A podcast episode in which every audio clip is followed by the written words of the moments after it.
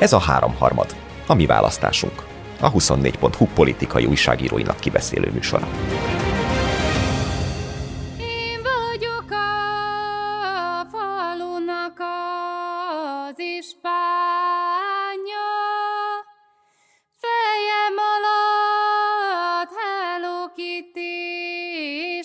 Párna. De az asszony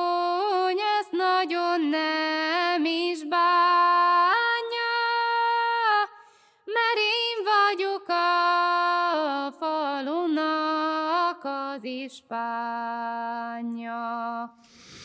Az RTL klubon Szellő István előtte a poénomat, amikor úgy köszönt el a híradó végén Erős Antóniával a baljá, hogy tekintetes, tekintetes asszonyjal mára búcsúzunk innen a székes fővárosból, Kisztihant, este Rábai uram várja önöket.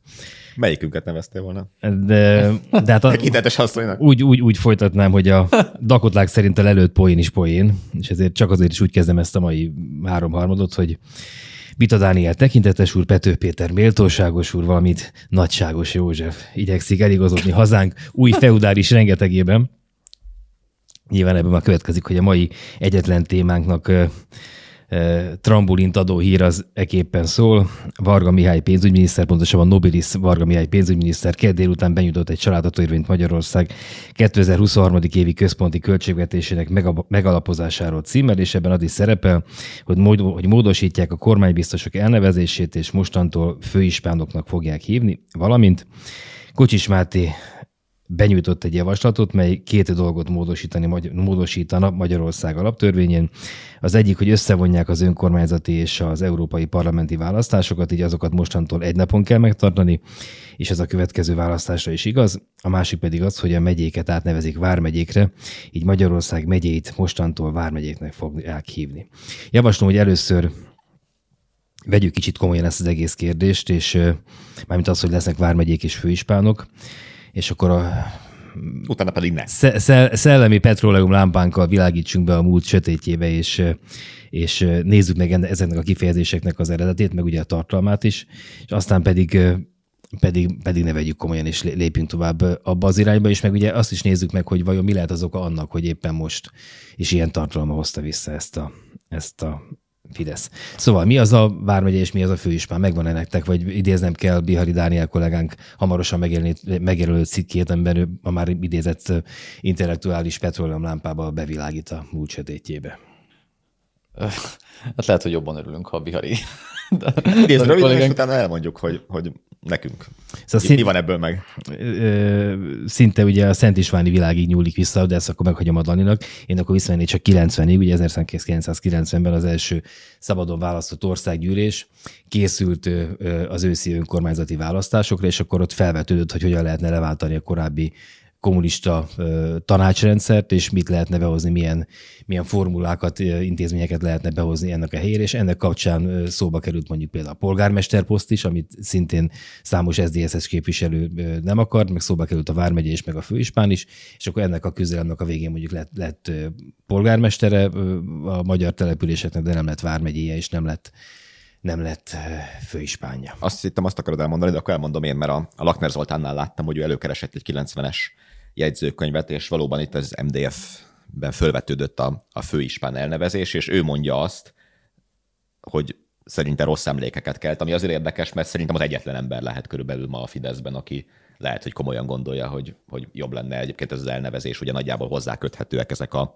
szimbolikus, leginkább a Kossuth tér újra rendezésében, vagy visszarendezésében tetten érhető gesztusok, hogy a 45 előtti világot kell valamilyen módon restaurálni. Ugye ráadásul a Vármegye még egy picit bonyolultabb is, mert annyira már utána néztem, hogy ugye ugyanaz a helyzet, mint a legfelsőbb bírósággal, tehát hogy nem is a háború után rögtön, hanem a 49-es alkotmányjal nevezték át a, az egyébként tényleg majdnem ezer évig Vármegyének nevezett Vármegyéket megyékre.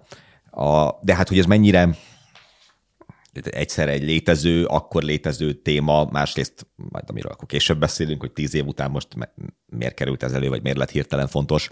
Ugye a, egy ilyen átnevezés, vagy visszanevezés az volt ott 2011-ben, a legfelsőbb bíróságot átnevezték kúriának, és elég jól mutatja, hogy hát szóval sok problémát lehet hozni az igazságszolgáltatásba való beavatkozással, meg a bírósági szervezeti rendszer átalakításával, de hogy speciál az, hogy a legfelsőbb bíróságot kúriának hozzák, hát nem az befolyásolja az ítélkezés színvonalát, és nem gondolnám, hogy innentől kezdve, hogyha Sára Botondot kormány megbízott úr helyett főispán úrnak kell majd szólítani, akkor ő attól feudálisabb lesz, vagy fideszesebb, vagy ugye az egyik az már fokozhatatlan, a másik meg talán nem, nem az elnevezésem múlik, és végképp nem gondolnám, hogy, hogy holnap utántól, vagy amikor ez az alkotmánymódosítás hatályba lép, akkor te azt fogod mondani a benzinkúton, hogy te egy Jász Nagykunszolnok megyei vármegyei matricát szeretnél kérni, hanem nyilván a köznyelben ugyanúgy Szolnok megyének fogják hívni, mint eddig, attól függetlenül, hogy a, a pecséteken vármegye lesz írva.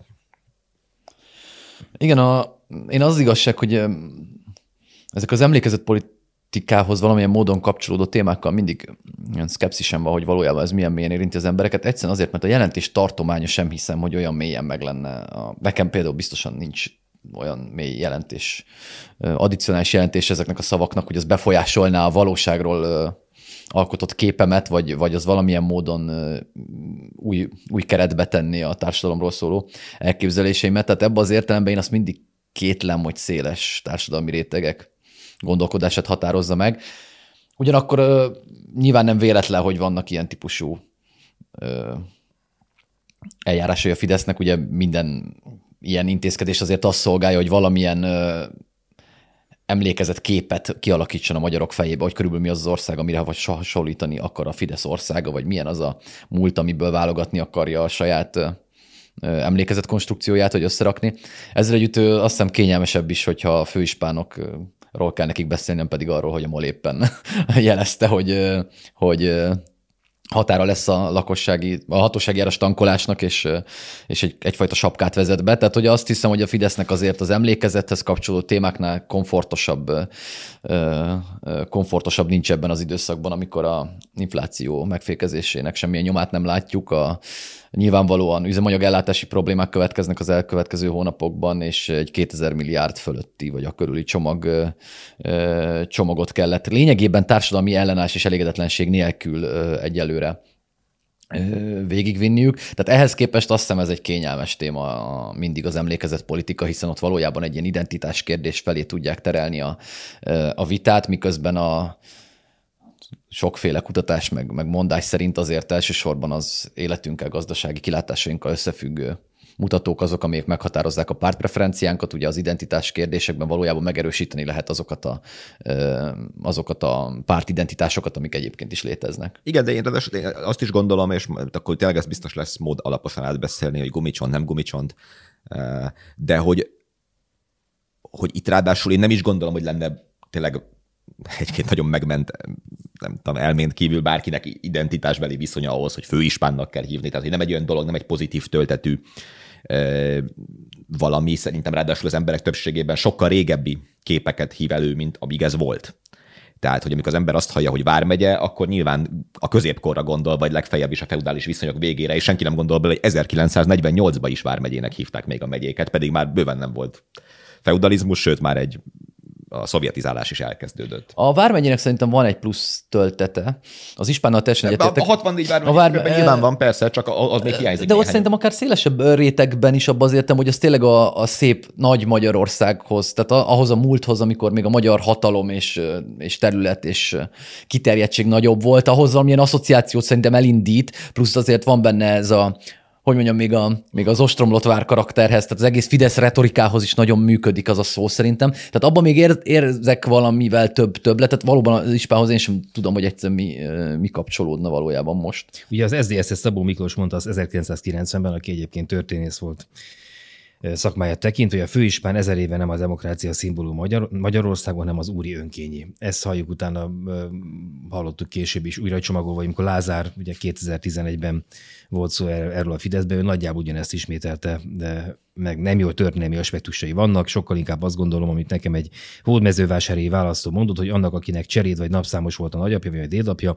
annak más jelent a vármegye, mint aki a 12. kerületből szemléli a világot. Egy Igen. modern, bocs, egy modern jövőorientált alkotmányban nincs- szükség arra, hogy olyan kérdéseket érintsenek benne, még mindig Lázár mondja, ugye, amelyek sértik em- emberek érzékenységét, vagy amelyeknek a 21. század Magyarországához semmi közük sincsen. Remélem, a józanész felülírja az érzelmeket. Mondta Lázár 11-ben. Kövér hasonlóképpen Aztán megszavazott 312 olyan pasztus az alkotmányban, ami elég sokaknak az érzékenységét sértheti, tehát ez nyilván egy szelektív Érzékenység. szelektív érzékenység a részéről. A, ha már visszaidézzük ezt, szerintem a három dolgot érdemes elmondani ezzel kapcsolatban, hogy ez mennyire komolyan vehető, vagy mennyire tényleg egy belső késztetés a nem tudom, Rogán Antal, meg Habony Árpád és Passzolás előtt soha nem mondja el nevet, hogy egy valaki azt mondja, hogy három dolgot kell elmondani, innentől minden hallgató azt fogja félni, meg lesz a három. Meg lesz. Innentől számoljuk. Meg lesz. Egy. Hogy egyrészt ugye nem, nem valami olyan dolgot neveznek át főispánnak, amit a, nem tudom, a komcsik hoztak. Tehát ugye az a pozíció, ami a megyei kormányhivatal vezetője, az 2011 előtt nem volt.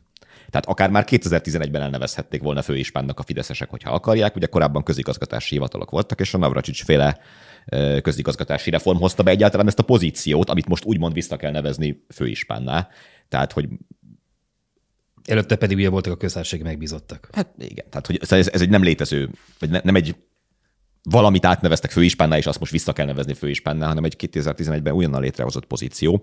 A másik dolog, amit már részben említettem, hogy ez, ez a vita ez 2011-ben lefolyt, és most persze a Lázár Nimbus építés kapcsán előkerül ez, hogy ezt ő furta meg, de ugye erről szó nincsen. A eh, Lázár és Harag a két frakcióvezető volt, és ők adtak be az alkotmány koncepcióhoz egy ezt a összes támogatott módosító javaslatot, és egyhangulag szavazta meg ezt a ö, Fidesz frakció. Egyetlen párt volt egyébként, amelyik ö, kitartott a Vármegye elnevezés mellett, és ragaszkodott hozzá, ez a Jobbik volt. Hm. Szerintem most hallgatnak is, mert talán még van egy-kettő ember a frakcióban, aki emlékszik rá, hogy ők erről hogyan szavaztak. Tehát, hogy ez akkor le, lefutatott vita volt, és nem, nem az történt, hogy vagy megmérték, vagy egyszerűen valakiben a józanész felülkerekedett, és ugye ott volt helye ennek a vitának. Tehát amikor hozol egy új alkotmányt, akkor lehet arról vitatkozni, hogy hogyan hívják az intézményei, tehát hogy legfelsőbb bíróság legyen, vagy kúria, hogy megye vagy vármegye, ispán vagy kormány megbízott, és ezt a vitát akkor a Fidesz ugyan önmagával, hiszen ugye egyedül alkotmányozott, de mégiscsak lefolytatta, és nem volt egyetlen ember sem a frakcióban, illetve azt hiszem egyetlen egy volt, de nem vagyok benne biztos, hogy szándékosan, aki, aki a, leszavazta ezt a módosító javaslatot, és ugye a, a harmadik, amit mondani akartam, hogy Harag Péterrel meg ugye beszéltünk a héten telefonon, és ő meg azt is mondta, hogy hát ez nem egy olyan fontos kérdés, amiben az embernek egyébként tíz év elteltével ne változhatott volna meg a véleménye, miközben hát nyilván nem arról van szó, hogy most tíz év elteltével valaki azt gondolja, hogy hát mennyivel jobb lenne a magyar élet, hogyha mégiscsak 2011-ben átneveztük volna a megyéket vármegyékre, hanem hogy most, amiről beszéltünk, érdemes egy új témát adni, egy új frontot nyitni. Egy olyat, amiben egyébként lehet, hogy nincsen társadalmi többsége a Fidesznek, ugye most még csak ilyen gyors közvéleménykutatások vannak, azok ugye azt mutatják, hogy a nagy többség nem ért vele egyet, de fájni senkinek nem fog. Tehát lehet ezen nevetni, lehet azt mondani, hogy na, megint jön a micsoda, kakastól, vagy miket szoktak mondani? Darutól. Az. Jön meg... Csendőrcsizma. Igen, ezek jönnek, de hogy azért összességében az életminőséget nem befolyásoló kérdésről van szó. Főleg mondom úgy, hogy, hogy, hogy nem is gondolnám, hogy ez rövid távon a hivatalos iratokon túli kérdés lesz. Tehát szerintem 20 és 50 év között senki nem hívja a Szélkálmán teret Szélkálmán térnek, mindenki Moszkva térnek hívja, akinek nincsenek korábbi, tehát én még nem találkoztam olyan Csúsz- emberrel, csúszik aki, át aki ezt mondta volna, és mikor ezt, nevet, ezt nevet, átnevezték tizenvalahány éve, és fölöttébb időszerű lenne nyilván visszabenevezni ráadásul a kormány jelenlegi politikáját látva. Tehát, hogy e- ehhez képest most azt, hogy valaki, valaki majd mik- mikor internaliz, internalizálódik ez, hogy a megyéket vármegyének hívjuk, hát nem gondolom, hogy rövid távon a főispánokhoz, a kormány megbízottakhoz, meg ugye végképp semmilyen személyes viszonya nincsen az embereknek, hiszen ők egy Ludas Matyi, hát én ide akartam volna kiukadni, nem az, van, hogy az ember főispánt hall, akkor rögtön hallom a, a, a rajzfilmnek a, a, a hangját a fülemben, amikor üvölti ispán, de egyet ispán, előttem, de Döbrögi. Sára Botondat, a többi 19-ből meg tudsz nevezni még egy főispánt? Nincs Nem, hozzá de- viszonyunk. Tehát, hogy egyszerűen De- nem, létező pozíció. Mármint, hogy a döntéshozó hierarchiában létezik, de soha az életben nem kell neked kimondani ezt a kifejezést.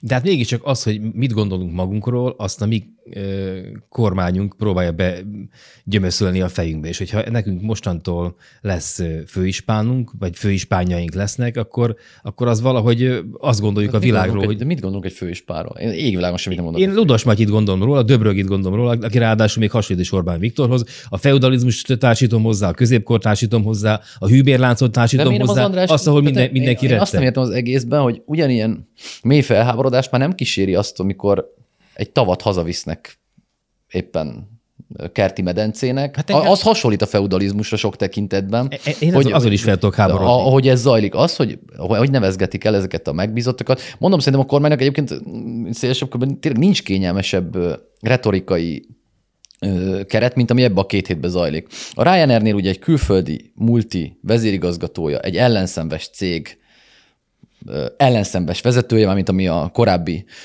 azt hiszem a korábbi megítélés a Ryanairnek sosem volt. A... De most rengeteget javult, szerintem öt év alatt, öt éve nem ártott semmit a Fidesznek. hogy Nem tudom, szerintem- hát- Hát, megnézed akár még a Fidesz, azokat a kommenteket bocsánat, is. bocsánat, bocsánat. Csak valljuk ezt az előző szállat, aztán térjünk rá erre- arra, hogy mi van mögötte az egész sztori mögött. De szerintem amilyen nyelvet használunk, amiben a Fi- Fidesz baromi jó, hogy a nyelvet átalakítja, az nagyjából az, az amit gondolunk a világról. És hogyha eb- ebben a nyelvben benne van a gyakorlat szintjén, szintjén a főispán, akkor azt szerintem Ja, mert a kormány megbízott, az mibe volt más, vagy nem? tehát ott nekem nincsen döbrögi. Hát a döbrögi nem azt kiabálja, hogy, hogy kormány megbízott, kormány megbízott, hanem azt kiabálja, hogy ispán, ispán, és jön a, a 30 kilós De nyomorult. Sára és... Botond működését megváltoztatja Nem, bármi? nem, nem, nem. De a nyelvet változtatja meg. A Fidesz De a nyelv nem létező- átalakításában... tehát, Nem létező szót változtat meg, hiszen te magad sem használod. És azért nem használod. Tehát, ha Orbán Viktort kéne kormányzónak hívni, vagy ellentengernagynak, vagy nem tudom minek, Igen, az egy másik, az idő. Ez egy érdekes kérdés. Ezért mondom, hogy és ezért Akkor arra is majd azt mondjuk, hogy tök mindegy, hogy Orbán hát Viktor ellen ten- tenger. De hát az egy, az, egy, az egy létező dolog, hogy a, a kormányt vezeti Orbán Viktor. Az, hogy a kormány megbízottat, hogy mi, mi, életedben nem ejtetted ki azt a szót, hogy kormány megbízott. igen, szóval az belegondolsz, ispánt is csak a Ludas Matyiban ejtettem ki. Hát Hát de az, hát- azon röhögtem. Meg az olimp, Na, de hát akkor majd mesékben más mondanak. rá. Tehát, hogy két mesében más lesz a szó, de hogy, hogy érted, hiába néztek mindenki a mesét, szerintem nem tudnál megmondani, mit csinált az ispán. Hát dehogy nem, az ispán, amikor kiabált neki a döbrögi, oda rohant, tessék megnézni a Ludas Matyit, javaslom minden hallgatónak is. Jött a 30 kilós bojtos sapkás nyomorult, ott reszketett előtte, aztán pedig nem tudom, de készülsz arra, hogy ez, ez fog történni a Mármint az ispán, vagy a, az, Hát nem, de, tehát hogy a jövő héten megkorbácsol valaki, vagy megveszőznek? Tehát, hogy Nem, de a Meg jó, hogy nem nézem Marvel nyelvbe- filmeket, mert micsoda kilátásaid lennének itt. A A nyelvbe, nyelvbe mászik bele a Fidesz. Tehát most erre készülnöm kellett volna, hogy milyen, milyen kifejezésekkel gyúrt át a magyar nyelvet a, a, ez, a, ez a nervilág, de ez, ez az ispán. No, ez, de az teljesen igazad van ebbe. amiket Hát kiplakátolnak, fontos. vagy ezért van egy rakás olyan, csak hogy ez pont, ez pont nem az a Tehát ha, ha, ha egyébként valamit ben egy, teljesen igazad van, de ez a főispán egy teljesen érdektelen részlet, a háborús infláció az nem egy érdektelen részlet és nyelvkeretezés. Tehát a háborús infláció ugye azt keretezi át, hogy az összes inflációról szóló kérdés a háború következményeként tűnjön föl. Tehát minden alkalommal az összes... Nincs vita köztünk. De nem, én azt nincs, mondom, csak ez azt is mondom, fontos, meg az is fontos. Na, szerintem meg ez nem. Másképpen ez a vita köztünk, hogy szerintem teljesen érdektelen a főispán, legalábbis ami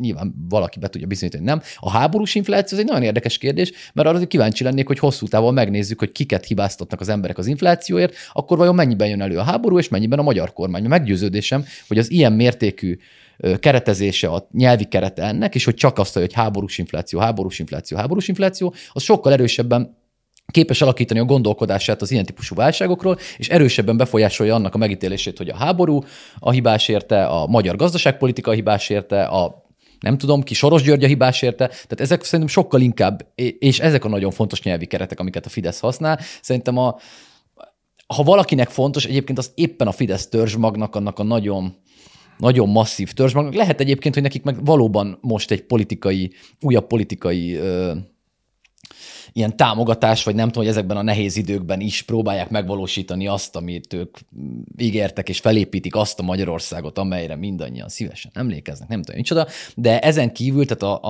a, azokban a társadalmi rétegekben és azokban a körökben, vagy a, nem a Fidesz és vagy más jobboldali csoportok magjához tartozó táborokban szerintem ennek tényleg nagyon alacsony relevanciája. A háborús inflációval szemben, hogy újra visszatérek a kedvenc példához. Attól még rengeteg embernek felcseszte az agyát. Legalábbis az én Facebook buborék- buborékomban biztosan. Ez a, sőt, ez csomóan írták nekem azt, hogy te, ez most kül- külföldi haverom ez- írtam, hogy na, de ez ez, ez, ez, most vicc, vagy ez, ez most micsoda. Tehát annyi, annyira elképesztő, hogy De ebben szerintem teljes, tehát hogy ilyen szempontból... ez volt meg- a cél. nem, azt, azt se tartom kizártnak, hogy inkább ezen idegeskedjenek az emberek, mert utána háromig számolnak és rájönnek, hogy nekik aztán tényleg édes mindegy a kenyérárához képest, hogy hogy hívják Sára Botondot a megszólításában. De ugye ez meg ilyen szempontból egy teljes félreértés szerintem, mert hát most csak el fogunk kezdeni hosszan beszélgetni erről, de mindegy, akkor most már elmondom ezt a részét. Tehát Erre- a, vid- erre van a világon számtalan országban vannak, tényleg elég az angol száz országokat végignézni, több száz éve létező kifejezésként olyan dolgok, amiket Grófság. ma már, persze, amiket ma már senki nem gondol komolyan, de ez az elnevezés több száz éve. Magyarországon úgy alakult, hogy volt egy 49-es sztálini alkotmány, ami eltörölt mindent, mindent, az, ha vala, hát az, az erős nyelvpolitikai küzdelem volt, amit korábban hívtak valahogy, és átnevezte, és ezer évig Vármegyének hívták, és 50 évig meg hívták megyének. És speciál a megye nem tűnik egy kommunista szóhasználatnak, tehát az nyilván a defeudalizálása ennek a kifejezésnek, és ilyen értelemben egy köztársaságban nyilván valószínűleg helyesebb elnevezés is, mint maga a Vármegye, de tradicionálisan attól még a másik elnevezés van, és a, az összes ilyen korabeli megnevezés, azok biz- számos nyelvben léteznek, és soha eszükbe sem jutott megváltoztatni. A mi történelmi fejlődésünkben volt egy olyan szakasz, amikor ez a sztálinizáció nyomán ezeket átalakították. Hogy ezt vissza kell hozni, meg van-e bármi értelme, az nyilván egy megvitatható dolog, nem, nem gondolnám 2022-ben különösebben releváns problémának, tehát hogyha még valaki vissza is akarja hozni, de mondom, akkor se emlékszem arra, hogy ez komolyan bárkiben fölmerült, hogy a legfelsőbb bíróság, ami aztán tényleg egy ilyen szempontból a diktatúra által hozott elnevezés, visszakeresztelése kúriára, az azt fogja jelenteni, hogy visszahozzák vele a nem tudom, a tizedet, a halálbüntetést, és ha még a jó Isten tudja, mit csinál. Tehát persze, van mögötte egy szándék, nyilván nem véletlen, hogy minek nevezik át, vagy nem tanácsrendszernek nevezik át, tehát igazad van, nyilván valamilyen módon ez egy politikaképüket, múltbéli képüket mutatja, de hát azért az is mutatja, hogy van egy kétharmados többségük, bármit megtehetnének a 45 előtti világ restaurálásából. A horti rendszer komplet közjogi struktúráját is visszahozha- visszahozhatnák. Annak se lenne semmilyen törvényi akadálya, hogy kormányzónak hívják Orbán Viktort, és így tovább, hogy ehhez képest ilyen lényegtelen elnevezéseket kima- kimazsolázva hoznak vissza, amiről persze lehet beszélni, és megmondom, bizonyos esetben érdekes beszéd is, hogy mit gondolunk erről, és sok szempontból érdekesebb, mint amivel a napi politika kapcsán foglalkozunk, de hogy összességében nem lenne annak akadálya, hogy hogy egy komolyabb restauráció történjen meg, és bizonyos helyeken történik is. Nyilván a várba való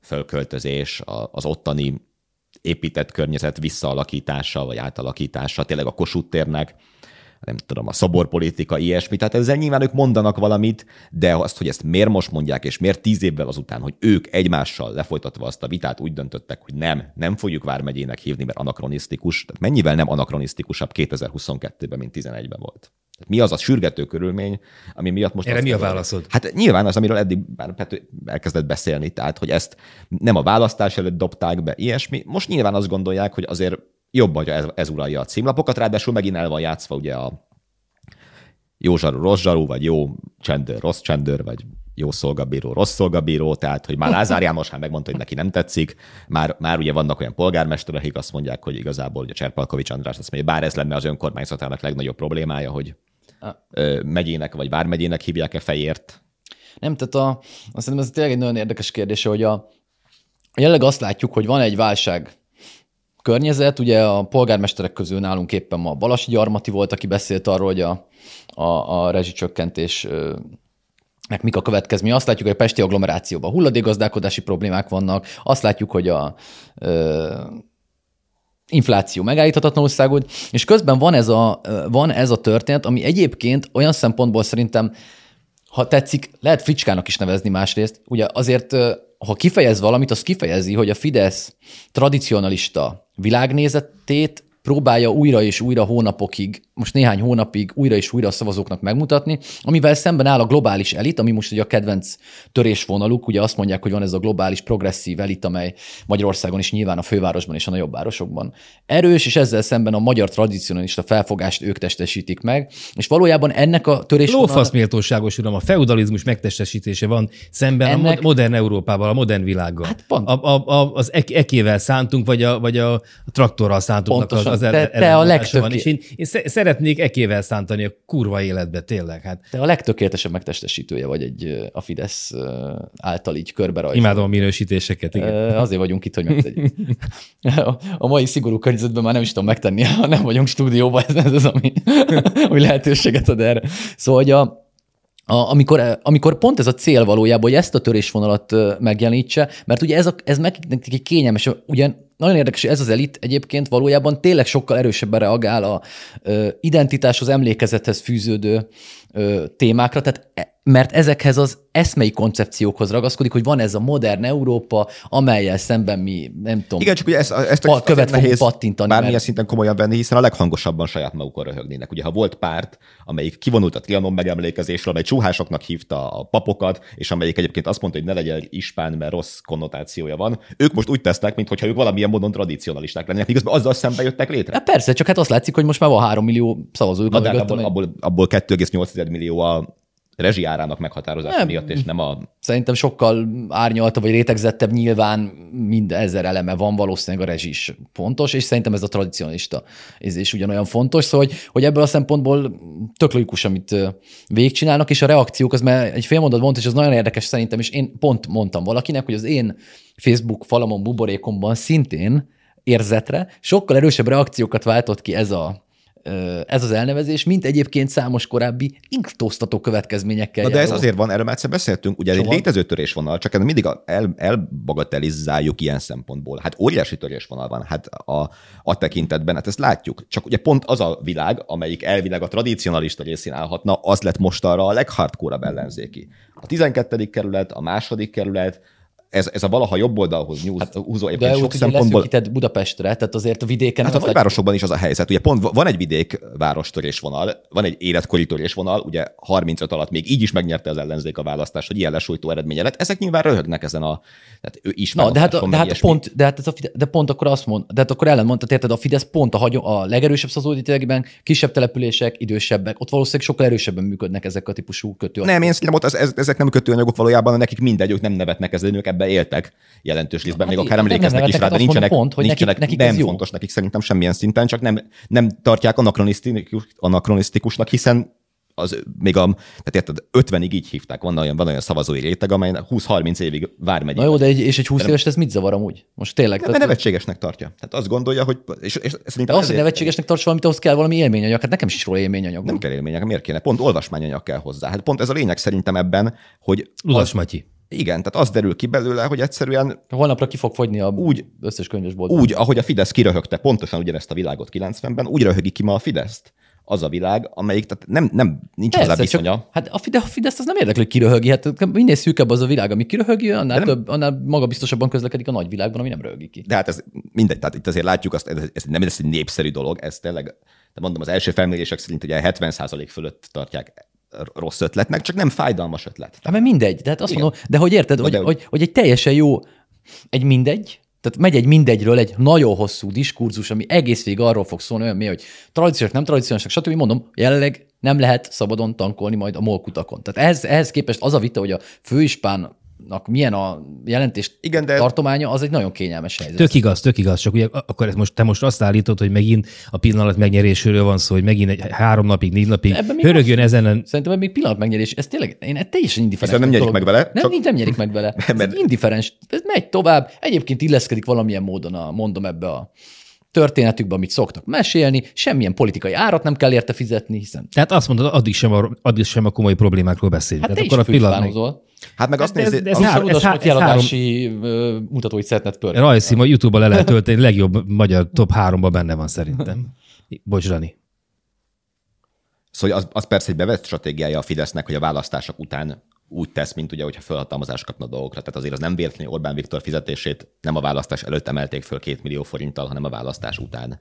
Hogy a választás előtt egy szó nem esett arról, hogy na most akkor mégiscsak fölépítjük a ö, Városligetbe mindazt, amit egyébként megígértünk, hogy nem építjük föl. Ilyenkor úgy vannak vele, hogy ilyenkor be lehet hozni olyan dolgokat, amiket egyébként nem, tehát konfliktusos témák, és ugye a motiváció ilyen szempontból mindegy is, tehát tényleg nem fog neki különösebben fájni, hogyha végül majd nem is kell átnevezni, hanem majd újabb két hónapnyi vita után újra be fog nyújtani Lázár János egy módosító javaslatot arról, hogy inkább mégis maradjon a kormány megbízott elnevezés. Tehát, hogy ilyen, ilyenkor van az, hogy több, több irányba lehet lőni, és valóban minél több minden van, minél több dolgról beszélünk, annál kevésbé beszélünk arról, ugye mindez egyébként ugye a költségvetés parlamenti vitájának Igen. napján, Meg a vagyonnyilatkozat eltörlése. meg a vagyonnyilatkozat eltörlésének, uniós mintájú eltörlésének napján, tehát ez, ezekhez képest valószínűleg jobban örül, én azt gondolom, amennyire ismerem a karakterét Rogán Antal, annak, hogy a jövőben nem fogjuk megtudni, hogy neki mennyi bevétele van, mennyi pénzt kap az informatikai szabadalmáért, mint, a, mint akkor, hogyha egyébként Sára Botondot ezentúl főispánnak szólíthatja. És Rogán Antal valószínűleg ugyanúgy a levegőbe csap az összes kollégájával minden áldott napon, amikor a főispánokról szóló vita és az ehhez kapcsolódó kérdésekre kell válaszolni az adminisztrációnak, nem pedig azzal kell foglalkozniuk, hogy a 2000 milliárdos csomag részletei hogyan Igen, ami persze mint egy másik kérdés nyit ki, mert én meg azt sem gondolom persze, tömegé, hogy az emberek tömegével semlegesítenék a saját érzületeiket, anyagi elégedettségüket azért, mert egyébként a médiában Ne, a az főispánról beszélnek, mert ettől viszont nem lesz csak több a- benzin és olcsóbb a... De ez három nap, és akkor legalább ez a három nap legyen meg nekünk arra, hogyha egy ilyen eh, néhányunkat felháborító Nem néhány, eh, az biztos, tehát nem, nem azt láttam, hogy történik, akkor mondjuk azt, hogy idézem magam ez, a két perccel ezelőttről, lófasz méltóságos uram, aztán lépjünk tovább és beszéljünk a komoly dolgokról, de mégis ők bele lett mászva a Én nem, hogy mondjam, nem lekicsinyelni szerettem volna ezt a réteget. Biztos sok ember van, akit ez zavar. Abban is biztos vagyok, hogy az nagyon erős a fölháborodásuk. Én csak azt állítom, hogy mikor a politika szerkezetébe kiszámolják, hogy mi az ár, amit fizetni kell, itt nincs ár, amit fizetni kell, mi a haszon, amit realizálunk. Egyrészt illeszkedik a történetünkben, másrészt szavazótáborunk egy részének tovább erősíti azt a magját, harmadrészt az identitásunkról újra elmondja, hogy milyen tradicionista korábbi szép Magyarországot újra megépítő emberek vagyunk, negyedrészt pedig megerősíti azt a politikai törésvonalat, ami a legkényelmesebb nekik, és nagyon pontosan mutatja meg ezeknek a magyar történelmet helyett a európai ilyen fellegeket üldöző emberek. Meg a Ludas Matyit kedvelő. Tőlünk, igen. Hát meg ha belegondoltak, hány és hány ilyen volt, akár ha csak Lázárnál maradunk. Hát Lázárnak volt egy ilyen trekje a 12-13 környékén, amikor a halálbüntetést akarta Igen. visszahozni. Ha beszélt az elmúlt tíz évben akár egyszer is arról, hogy ő halálbüntetés párti? Nem. A, ez valószínűleg a, a, attól ugye akkor jobbik volt viszonylag erős pozícióba, E- ettől még Lázár János egyébként valószínűleg halálbüntetés párti, tehát én ezt nem vitatom el, hogy ilyenkor ráadásul még akár őszinte szándékaikat is fejezik ki, de nem a politikai érdekeiktől, meg agendájuktól függetlenül. Akkor meg lehetett mutatni azt, hogy a Fideszben is vannak olyan hangok, amelyek keményebbek vagyok annál, mint a hivatalos politika. A szemét Európai Unió, akkor nem is volt Európai Uniózás. Nem annyira engedi, de a rajtunk volna bevezetnénk, és akkor mellé állt Boldog István, és azt mondta, hogy ő is bevezet. Aztán elhalt, soha többet nem beszéltek róla. Na és a, ez, a vármegyézés, ez pontosan ugyanilyen volt. Valaki bedobta, bekerült az alkotmánykoncepcióba, hiszen akkor volt egy ilyen közjogi vita, megmérték, rájötték, hogy az inkább népszerűtlen, kiszedték belőle, de tíz év után, mikor éppen szükség van rá, akkor És közben persze annyira tudatosan zajlik az egész, tehát a túloldalon meg ugye azt látjuk, hogy Orbán Viktor hirtelen telefonál az ukrán elnökkel, tehát magyarul vége a választásnak, és ebben a kétharmad nehéz időszak jön, szükségünk van az EU-s pénzekre, hirtelen egyszerűen áthangszerelik ugyanazt a politikát egy más tónusra, más retorikával, és elindulnak arra az útra. És amikor a, ilyen, pont most a Daninak mondtam, mikor, vagy mielőtt jöttünk le, hogy, hogy közben ugye lemegy egy ilyen már tárgyalt ügy egyébként tegnap az első kézből podcastunkban már hosszan tárgyaltak erről a globális minimumadóról, amit ugye a Kerner Zsolt meg a Pál Zsombor, amikor amit ugye megvétózott Magyarország, noha korábban jelét sem adta annak, hogy, hogy megvétózná, és ugye ez szerintem nagyon érdekes lesz a következő időszakban, hát ha meglátjuk, hogy ennek milyen nemzetközi környezete van, tehát mondjuk a, a németek azzal, hogy soha nem vétóznának, vajon nem szívességet teszünk-e nekik, amikor megvétózunk egy ilyen adót, ami ugye egységessé tenni a társasági adókulcsokat, és ezzel lehetővé tesszük, hogy a német autógyártás... azt nem is, de egy minimális szintet. Bocs, mit mondtam? Hát, hogy egységesítenék, tehát ugye itt az a lényeg, hogy Ja, bocsánat, igen, igen, igen, igen, van, igen, igen, 15 bocsánat. százalék alá igen, e- e- igen, tehát minimumot határozna Igen, meg, ez mi a egy minimumot minimumadó. egységesíteni. Ö, és hogy ezzel mennyire szolgáljuk ki azokat a német érdekeket, amelyek meg arra mutatnak, hogy az autógyárak itt alacsony kulcsal tudjanak adózni, és nagyobb haszonra tudjanak szert tenni, amit nyilván a német politika sohasem mondhat ki, és vajon ha megtesszük ezt a szívességet, akkor azt hogyan kapjuk meg másnap a németektől más vonalon. Tehát, hogy valószínűleg ez a, ez a felület, amit mi kapunk a politikából, az egy nagyon, nagyon nem valószínűleg, biztosan tudjuk, egy vékony, vékony része annak, ami zajlik, csak, csak nem árt feltételezni szerintem soha a Fideszről, hogy ezek mögött olyan olyan bizniszek, dílek, meg, meg elképzelések vannak, amik, amik bonyolultabbak annál sem, mint hogy, nem tudom, felidegesítsünk valakit. Tehát, hogy valószínűleg van egy... Hát akkor nem lesz hallgatottság, hogyha senki nem emeli fel a hangját. Hát igen, de, de szóval annyi dolog történik, tényleg már azt hittük, hogy uborka szezon lesz a héten, Igen. és hogy mennyi, tehát hogy csak azt a részét megnézzük, hogy a Fidesz előáll azzal, hogy legitimitás problémára hivatkozva azt javasolja az Európai Uniónak, hogy szüntessék meg az egyetlen demokratikus legitimációval rendelkező testületét az Európai Uniónak, az egyetlenet, amely- amelyet közvetlenül választanak az Európai Parlamentet.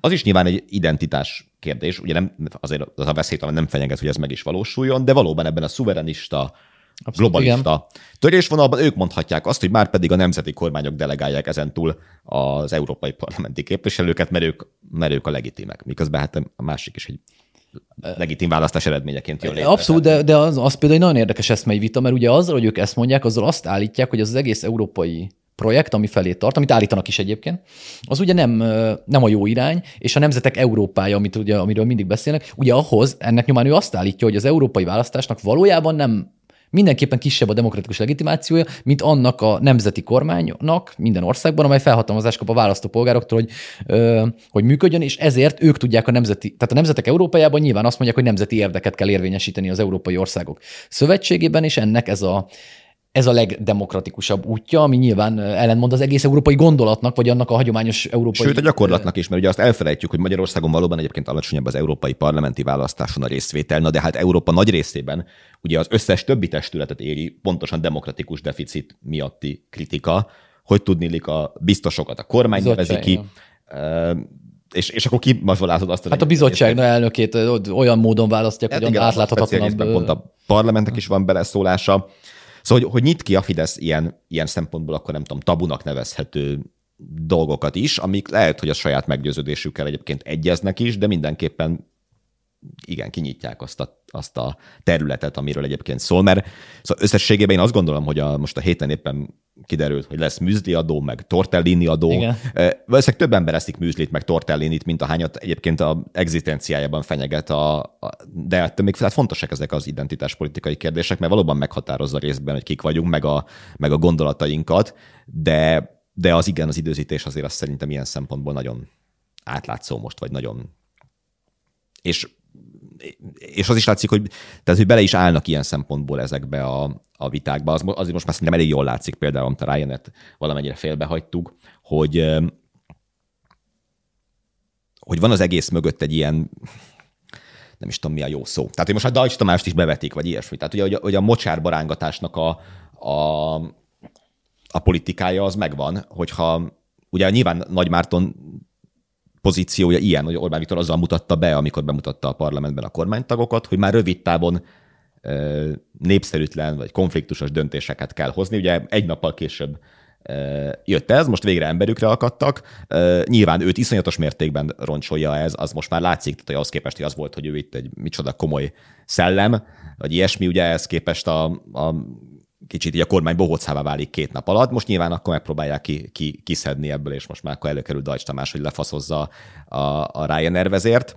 Tehát, hogy sok, sok front van egyszer, de ilyen szempontból azzal, azzal a részével nyilván egyetértek, hogy még az is kedvezőbb a Fidesznek, mint amikor tényleg konkrétan húsba vágó dolgokról van szó, hogy akkor itt kibeszél alpáriban a másikról. Ez Ryanair egyébként egyre kíváncsi vagyok, mert lassan lehet, hogy teszek tétet arra, hogy ha úgy alakul, amit már itt többször előrejelztem, hogy végül a kormány közeli körök megszerzik a repteret, ne, ne, már nagyon nem lennék meglepődve, ha hirtelen szűnnének meg ezek az adók, és nagyobb számban jelennek meg Ryanair gépek a magyar bázison, mint korábban. Tehát, hogy valahogy annyira, nekem annyira, tehát az egész Ryanair magatartás jelleg annyira kényelmesnek látszik a kormány oldalról, és annyira hasznosnak, és annyira hosszan tart. Ugye valójában a kormány Azt tart... mondod, hogy lezsugásznak a Ryanair, Nem, nem, vagy nem a- tartod nem. kizártnak, hogy Nem, nem, nem. vagy, vagy vagy, nem, vagy nem, csak nem, a nem, azt Fidesz nem gondolom, hogy- kottájából játszanak úgy, hogy ők sem tudják, hogy abból játszanak?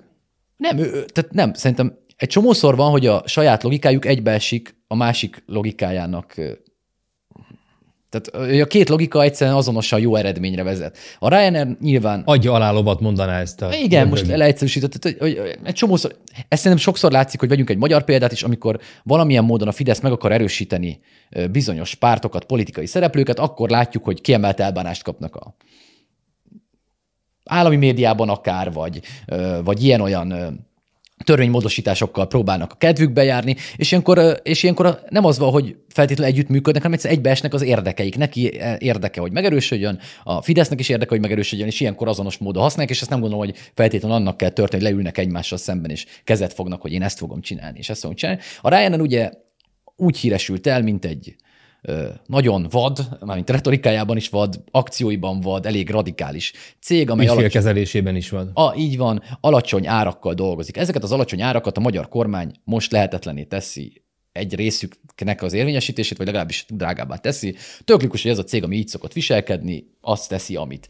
A magyar kormány szempontjából mondom, szerintem továbbra sincs kényelmesebb jelleg ebben a helyzetben, mint hogy egy légitársaság vezetőivel, egy, egyébként nem, korábban nem kedvelt légitársaság vezetőivel kell vitatkoznia, hogy a magyar embereket ő hogyan akarja megvédeni, ahelyett, hogy a egyébként felsorolt dolgokról beszélnének, plusz ahhoz, hogy az ő repülőterük, ha egyszer az övék lesz értékes legyen, mindenképpen szükségük lesz arra, hogy egy ilyen nagyságú légitársaságnak sok gépe legyen itt. Tehát, hogy, hogy egy Az ponton... egész magyar gazdaságnak szüksége. lesz, Igen, azért ugye mondom, az olcsó, az olcsó destinációkba hozzák a rengeteg Tehát turistát. egy ponton szerintem majd újra összeérnek az érdekeik, és jelleg is egybevágnak, mondom, de Én ebben most nagyon más gondolok, tehát hogy itt én szerintem az, tiz, az net, net adóta nem derült ki ennyire, valami, tehát ennyire transzparensen valamiről, hogy a, a, amit a Fidesz mond, az nem igaz, és értették meg sokan azt, hogy Ez pontosan igaz, mit igen. jelent a, a, az áthárítás. Amik ugye, az a, tehát, igen, ez igaz, ez igaz. az, hogy ugye rám hárítja a bankom a azt én nem veszem észre. Igen. Sajnos nem, nem diszponálok olyan anyagi javak fölött, hogy mondjuk azt, hogy a tranzakciós költség 0,02-ről 0,025-re emelkedik,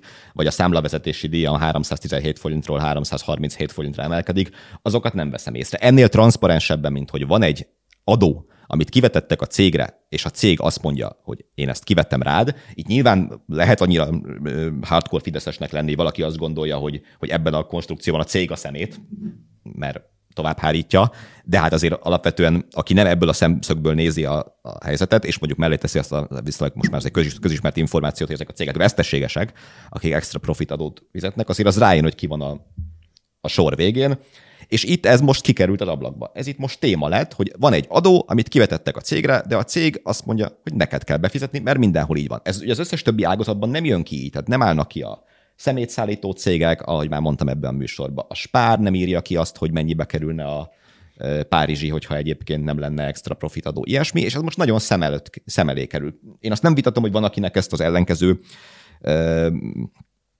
Nem, hogy reakcióit hí- hívja életre, de ugyanakkor meg azért ez, ez ma már nem egy, egy marginális kisebbség, aki mondjuk tudja azt, hogy egy fapados légitársasággal lehet repülni. Nem, én továbbra is azt tettem. Egyik része, na, szerintem igen, amit a Dani mond, ez tök fontos, mert ebből is látszik, hogy ez valójában nem, ez csak is kizárólag érdekegyes, na, tehát hogy a logi- a logika azon- azonosságán múlik, hiszen ezt valóban nem kérte volna értelmszerűen senki a Ryanair-től, hogy, hogy a lehető legnyilvánvalóbban hozza tudomására a fogyasztóknak, hogy ez a kormány miatt van, és valószínűleg ez, ez is a fájdalmas része ilyen szempontból leginkább. De a másik oldalon meg én továbbra is azt tettem, hogy szerintem az a törés van, amit a főispán és mi az általad preferált verzió? Vármegyéről beszélsz, vagy a... Vagy, na mindegy, kormány megbízott, tök mindegy. Ja, ja, igen. E- e- Ez a törés, hogy valójában ezekre a, ezekre a választói törésvonalakra ez azért jó ráillik, tehát valóban nem marginális kisebbség a Ryanair utazók közössége, ám szinte biztosak lehetünk benne, hogy magasabb a fiatalok, a magasan képzettek, a fővárosiak és nagyvárosiak száma, akik használják a Ryanair szolgáltatásait, ergo pont azoké a választói csoportoké, amelyek egyébként záródnak be a fidesz szemben a Jóska által is bemutatott két világ közül az egyikbe, és a kevésbé érinti azt a világot, amit a Fidesz tömbjének, a mag, vagy a, a választói közösségének a magját alkotják. Tehát ebben az értelemben szerintem valóban így van, ahogy mondod, hogy azt a közösséget, amelyik amelyik találkozik vele sokkal erősebben érinti és sokkal közelebbről, ám szerintem sokkal kisebb mértékben befolyásolja a Fidesz mögötti bázisnak a világlátását. Az sokkal erősebben befolyásolja, itt van az újabb miniszterünk, aki megvédi a magyar embereket, szemben ezzel a örjöngő, idiótázó írrel, aki csúnyán beszél, ami tényleg el, teljesen elképzelhetetlen Bajer Zsolt politikai közösségében. Tehát, Hát, vagy Dajs Tamásképpen mondom, akit be is vetettek, de Abszolút. ezzel együtt én azt látom, hogy tehát Nagy Mártont iszonyatosan hamar el fogja ez erodálni. A, és, és nagyon érdekes kérdés az, persze ez így van, és nem fogjuk megtudni, mert ez a vállalati kultúra, amit a Ryanair val, ez nem, nem széles körben ö, bevett, de hogy összességében, hogyha egyébként így reagálnának az ágazati szereplők az ő megszivatásukra, akkor azért ez messze nem volna ilyen kényelmes meccs. És amit Abszolút, elmondunk ez az igaz. ellenzék kapcsán, hogy jaj, milyen töketlenek, meg ilyesmi, az szerintem bizonyos szempontból fölvethető akkor is, és persze vannak, ahol dílek vannak, nem kérdés, de majd, hogyha nap végén a kiskereskedelmi láncok azt látják, hogy esetleg ők nem lesznek már itt az országban, vagy profitábilisak, és majd hirtelen, amikor valamelyik földesúr megszerzi az osant, akkor meg hirtelen majd nem lesznek ilyen típusúak, vagy az lesz, hogy aki három magyar zászlót kirak a logójába arra nem fog vonatkozni a, a külön adó, ilyesmi, akkor meg majd lehet, hogy újra gondolják ezt a szerepüket. És mondom, ugye ebben a jelenlegi tényleg 2000 f- f- milliárd forint fölötti megszorító csomagban azért már nagyon sok érintett van. És ettől még a bankok üzemeltetése az nem fog egy, egy ilyen altruista, karitatív szervezetekre jellemző döntési kultúrával alakulni. Tehát nem az van, hogy ellehetetlenítik a bankokat, hanem hogy ott a valóban megképződő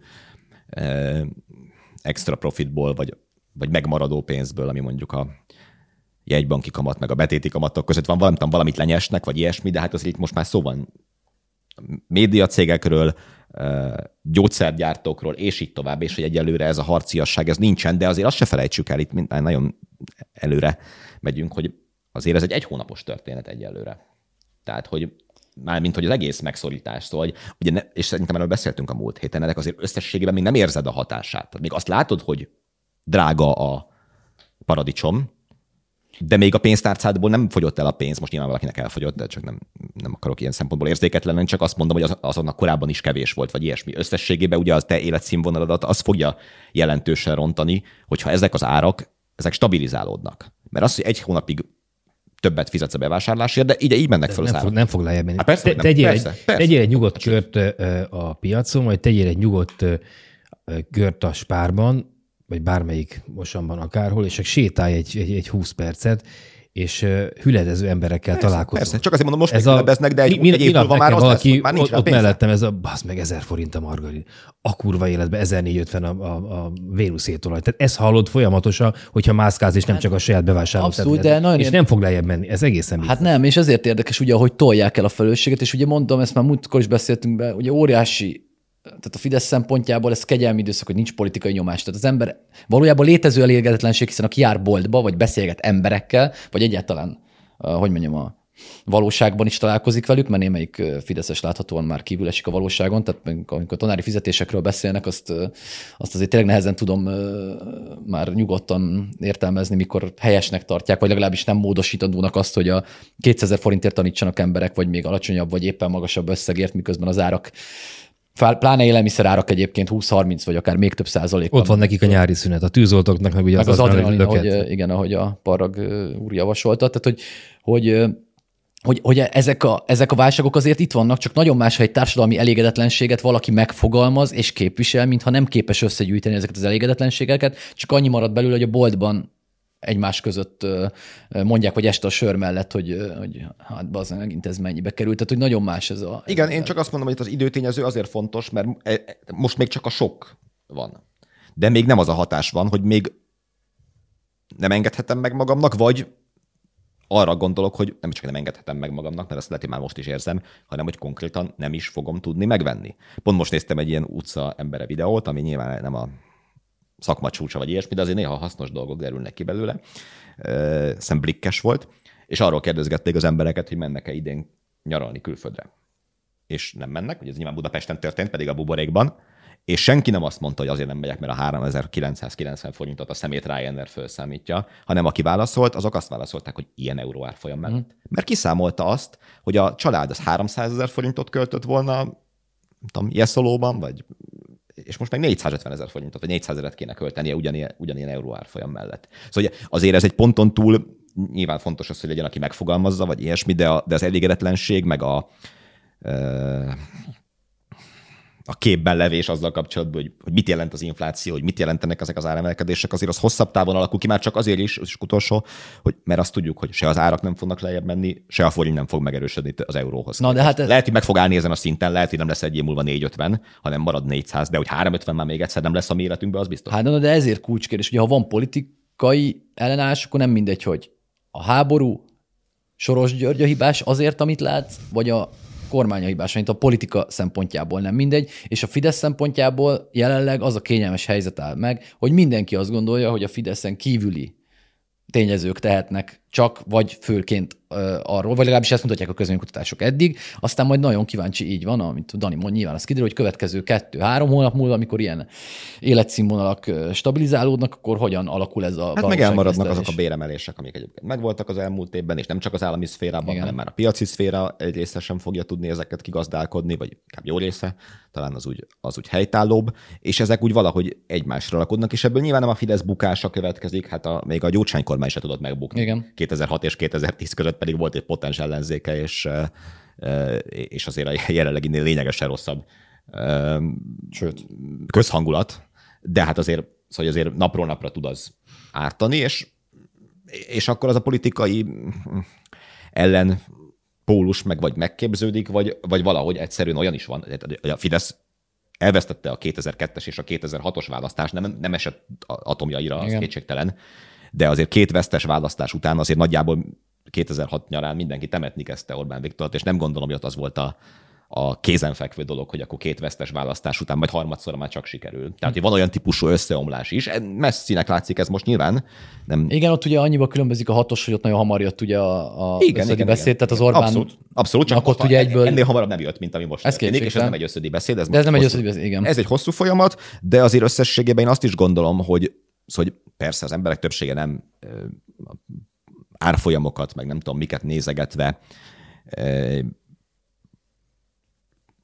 dönti el, hogy kire szavaz, vagy, vagy alakítja ki a politikai véleményét, vagy preferenciáit, és nem tudja azt, hogy valójában az lotyi sokkal kevésbé gyengül, mint a forint, vagy ilyesmi, de hogy azért arra sincsen garancia, hogy, hogy holnap után adja Isten véget ér a háború, akkor minden problémák egy, egy hirtelen vége szakad. Tehát per, egyrészt van igazság abban, hogy a háború miatt ilyen szar a helyzet, van ilyen szempontból a háborús inflációnak is nyilván ö, valami valóságtartalma. Nyilván igaz az is, hogyha egyébként ö, totális embargót hirdettünk mindenféle orosz ö, energiaszállításra, akkor még, még rosszabb lenne a helyzet, ez se egy bonyolult képlet, de azért összességében ez az infláció ez tavaly novemberben elkezdett felszaladni, vagy októberben, nem a háború után kezdett el fölfelé menni, dobott rajta egy szintet, de egy jelentős részben nem is magyarázható a háborúval. És ebből az következik, hogy amikor véget ér, reméljük tényleg minél hamarabb, akkor sem fogja ezeket a problémákat. Hát, ami mellett még elmegyünk, ugye az, az, hogy 2010-ben az első két harmadnál 265 forint volt az euró,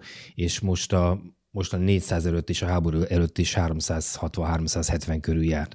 Tehát ugye itt 2010 óta van egy kommunista kifejezéssel élve cserearányromlása a magyar gazdaságnak, és erre jött most rá még pluszban a háború okozta sok, meg az általános infláció, ami, ami, ami egyébként érvként működik a Fidesz kommunikációban, azt mondják, hogy világszerte nagy infláció van, de ugye nem ez a fő baj, hanem az a fő baj, hogy nem 265-ről gyengült a forint, nem tudom, 280-ra, hanem az, hogy 265-ről gyengült 400-402-re. És hogy hogyha nem 402 lenne az euró, hanem mondjuk 280 forint, akkor nem kéne benzinástopot bevezetni, mert akkor magától 480 forint vagy 450 forint lenne a benzinkutakon a, a, az üzemanyag. És ha lenne ellenzék, akkor ezt az egészet fel tudnám mondjuk évként használni, hiszen alapvetően a gazdasági problémák szerintem, meg az, a drága élet, ez nagy, nagyjából innen ebből az egészből eredeztethető. A, a csere arány romlásából, meg abból, hogy a magyar gazdaságnak, a magyar embereknek a munkája leértékelődött 2010 óta, aminek nyilván voltak pozitív hozadékai, lásd versenyképesség, de most meg, meg visszuk a Hát és ez olyan hogy hogy egyszer beszélhetünk erről, mert egyszer múltkor cseten beszéltünk a Petivel róla.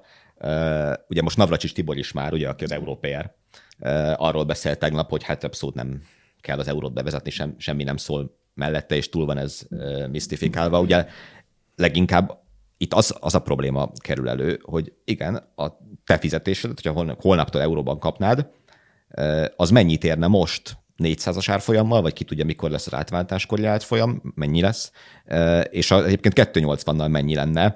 Innentől kezdve maga az euró bevezetés is egy úgy lesz népszerűtlen, hogy nyilván sok bizonyos dolgokat orvosolna. Tehát ugye az euróhoz képest most úgy gyengül tényleg rohamtempóban a forint, ahogy a többi térségbeli deviza nem. Ha ez marad, akkor lehet, hogy nem jövőre, hanem három év múlva, de meg lesz az 500-as euró árfolyam is, és akkor ez a cserearány az aztán végképp olyan szintre fog romlani, hogy egyszerűen az a pillanat, amikor neked a fizetésedet, vagy a, majd a nyugdíjadat át kell váltani euróra, akkor annyira semmit nem fog érni európai összevetésbe, hogy egyszerűen már amiatt is népszerűtlen lesz a, a csatlakozás, miközben a, a gazdasági bajaink egy része meg igenis abból származik, hogy mi ezen kívül vagyunk.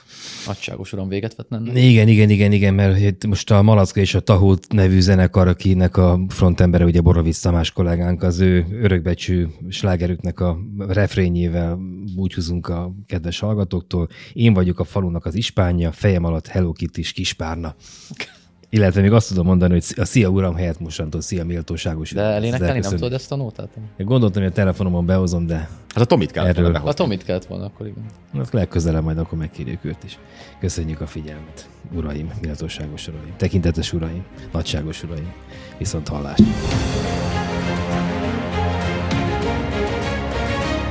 Ez a háromharmad, a mi választásunk. A 24.hu politikai újságíróinak kibeszélő műsora.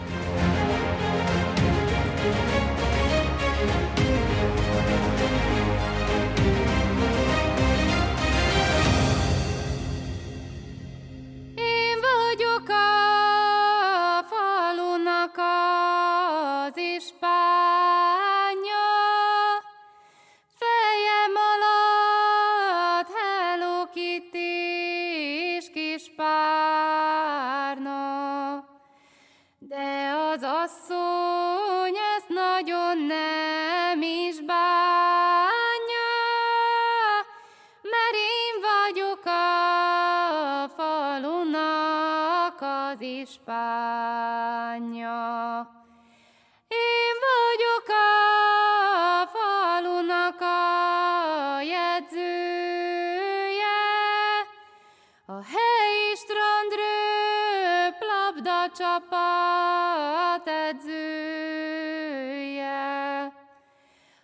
Ágyamban a